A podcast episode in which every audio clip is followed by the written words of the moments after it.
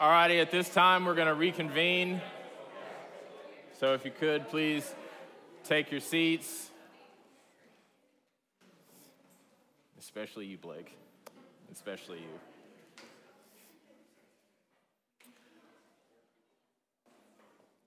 So, first off, it's a, it's a pleasure of mine to, to get to address you guys uh, this morning, especially since uh, it is a very special occasion during the year. Uh, we're entering into uh, Advent uh, season. And so um, let us define what Advent is just so that everybody is, is on the same page and so we know what it is that we're getting done uh, here this morning. And so Advent means the arrival of something important.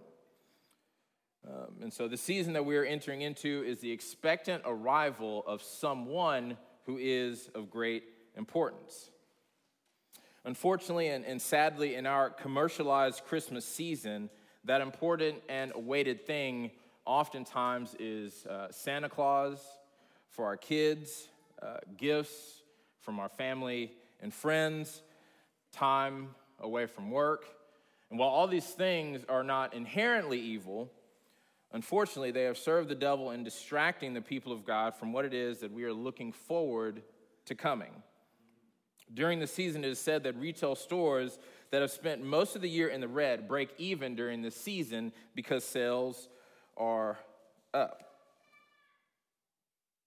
Somewhere along the way, Advent season has become about the arrival of new things, uh, whether that be new toys, new clothes, new shoes, new laptops, new headphones, or just new phones in general. All of which serve mostly to distract the people away from the gift of God that came in the form of a child. And so, my dear friends, I pose a question for you this morning. Have you been distracted by the commercial industry that now dominates the Advent season? So much shopping and buying for one's own. Have you forgotten that this season is about someone who is given for you? Do you think of how wondrous it is that God gave his only begotten Son? That God dressed himself in human flesh and walked among us? Do you marvel at such a reality? That God, who created the universe, condescended to walk upon the earth with us. How this truth should really melt our brains in contemplation. But perhaps such a contemplation does not inspire awe and wonder because, in large part, we have forgotten. We've forgotten who God is, and we have forgotten who we are. So, this morning we are going to look at three things. We're going to look at who we are, we're going to look at who God is, and we're going to look at the wonder of Advent. And so, we have forgotten our history. Many preachers in our day seem quite content to be more like therapists than heralds of God's word.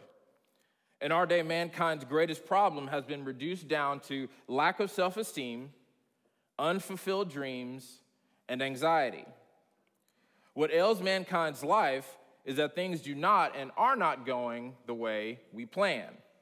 Our coworkers do not treat us as we think we deserve. Our children do not behave the way we would like them to. The job we have is not life giving. Our bosses are too demanding. While these things may be true in part, that is not the ultimate issue that plagues you or anyone else who will ever be born in the world. The history of mankind gives us a glimpse into the epidemic that now plagues us the darkness that swirls about, the wickedness that clings so closely, the misery that oftentimes accompanies this short life.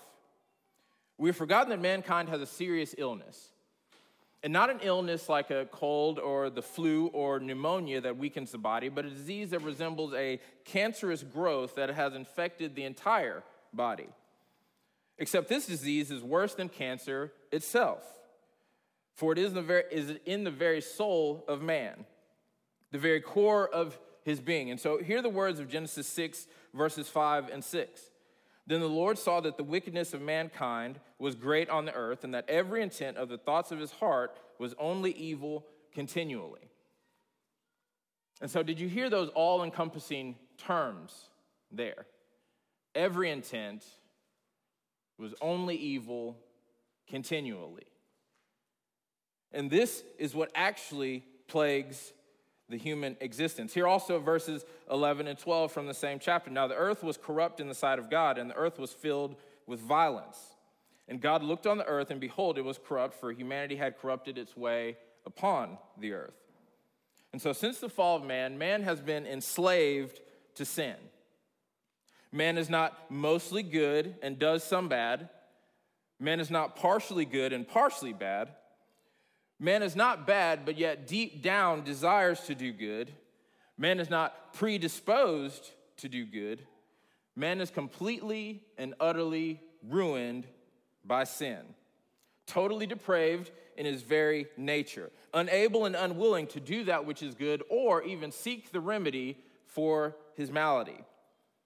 And even the good he does, he does for self righteous motivations that are abhorrent to the Lord. Hear the prophet Isaiah in chapter 64, beginning in verse 6. For all of us have become like one who is unclean, and all our righteous deeds are like a filthy garment. And all of, and all of us wither like a leaf, and our iniquities, like the wind, take us away. Hear also the words of Romans chapter 3, beginning in verse 11. There is none righteous, no, not even one. There is no one who understands. There is no one who seeks out God. They have all turned aside. Together they have become corrupt. There is no one who does good. There is not even one. Their throat is an open grave. With their tongues they keep deceiving. The venom of asps is under their lips. Their mouth is full of cursing and bitterness. Their feet are swift to shed blood. Destruction and misery are in their paths, and the way of peace they have not known. There is no fear of God before their eyes. My dear friends, this is the world that the Lord looks upon. Not a world with some people who are seeking after God, but He is hiding Himself from view. Not men who long to serve God, but just don't know how. No, the world is a fallen mass of vessels worthy of destruction. This is the condition of all mankind. And so, with this in view, at the forefront of our minds, let us now consider who our God is. For this discussion, we will quickly look at Psalm 99. The Lord reigns, let the peoples tremble. He is enthroned above the cherubim, let the earth shake. The Lord is great in Zion, and he is exalted above all peoples. Let them praise your great and awesome name. Holy is he. The strength of the king loves justice. You have executed justice and righteousness in Jacob. Exalt the Lord our God and worship at his footstool. Holy is he. Moses and Aaron were among his priests, and Samuel was among those who called on his name. They called upon the Lord, and he answered them. He spoke to them in a pillar of the cloud. They kept his testimonies and the statute that he gave them. O Lord our God, you answered them. You were a forgiving God to them, and yet an avenger of their evil deeds. Exalt the Lord our God and worship at his holy hill, for holy is the Lord our God. And so you might have noticed that the reoccurring phrase in this psalm is Holy is He. Holy is He. But what does this phrase mean? In a word, it is His very nature. The very nature of God is holy, completely and totally set apart in moral purity. Even the creatures, like the cherubim, who were created to dwell in the presence of the Lord, are beneath him. God is perfectly just and righteous in his judgments. And what does this mean? Well, in a word, it means that God can do nothing but what is right. Evildoers must be punished for their crimes. Sin must be punished for what it is. God cannot and does not allow the criminal to go free or pardon the guilty. Yet this text also tells us that he is forgiving. But how can a God who is perfectly righteous in his judgments and perfectly just in execution of that judgment allow a mass of fallen, sinful, and rebellious creatures to go free? This is the dilemma of Holy Scriptures is that God is good and we are not. And so, how can a good God allow bad people to go free? How can a just God pardon guilty creatures? How can he pardon you? How can he treat you any other way than how you deserve without compromising his very nature? Well, let us turn to our text uh, this morning where we find the solution to the great dilemma that faces us. And so, if you will, uh, in your Bible apps or in your Bibles, turn to uh, our first text, which will be Isaiah chapter 9, beginning in verse 2. And so, again, remember that in light of the great darkness that is the existence that we now live because of our own sin, remember that this season is about a great light who has come to us. There's been a gift that has been given to us that is unlike any other gift that you will ever receive in this life or in the life to come. And so let us read Isaiah chapter 9, verses 2 through 7 together.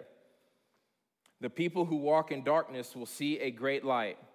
Those who live in a dark land, the light will shine on them. You shall multiply the nation, you shall increase their gladness.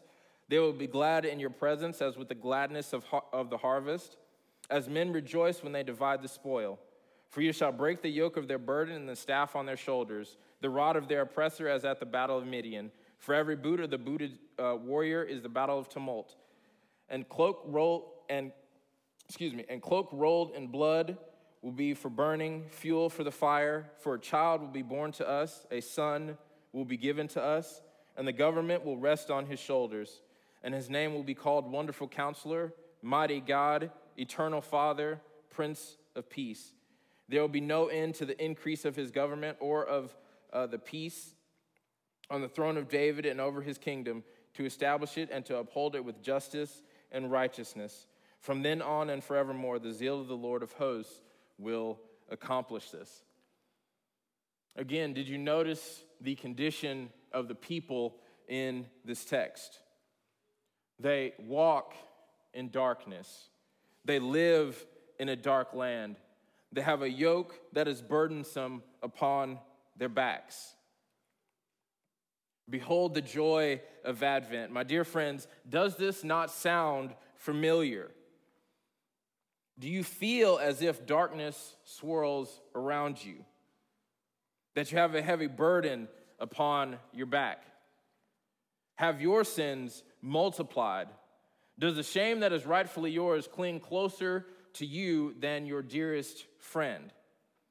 Are you haunted by past and present failures? Brothers and sisters, this child was given for someone like you. The child who is the wonderful counselor, the mighty God, the eternal Father, and the Prince of Peace. What is better in the days of darkness than a counselor? How often we let our burdens be heard by men who can do nothing but listen, instead of taking our sorrows to Him who not only hears but has power to act. For He is also the mighty God. How much comfort should come to our hearts that He is also the Prince of Peace? Do you feel as if you cannot approach God because of your unworthiness? Well, you do well to remember how terrible you are and know that you are worse than you can imagine. And yet, the child was given that bridges the gap that you yourself cannot. Which is why he is the Prince of Peace, for he brings peace between you and your God. Look, this is the promised child. And if you think back to last week, uh, Reverend Dan was in Genesis chapter 3 and in Genesis 3:15 right after the fall God makes a promise to Adam and Eve that the woman would have a seed that would crush the head of the serpent. And here again in Isaiah the promised child is spoken of. This child is the expected one, the one who will bring redemption and reconciliation. Now turn with me to Matthew chapter 1, beginning in verses 18. Now, the birth of Jesus Christ was as follows. When his mother Mary had been betrothed to Joseph, before they came together, she was found to be with child by the Holy Spirit. And Joseph, her husband, being a righteous man and not wanting to disgrace her, planned to send her away secretly. But when he had considered this, behold, an angel of the Lord appeared to him in a dream, saying, Joseph, son of David, do not be afraid to take Mary as your wife, for the child who has been conceived in her is of the Holy Spirit. She will bear a son, and you shall call his name Jesus, for he will save his people from their sins. Now all this took place to fulfill what was spoken by the Lord through the prophet Behold, the virgin shall be with child and shall bear a son, and he shall be called uh, Emmanuel, which translated means God with us. And Joseph awoke from his sleep and did as the angel of the Lord commanded him, and took Mary as his wife, but kept her a virgin until she gave birth to a son, and they called his name Jesus. And so in this passage, we finally see who the promised child is.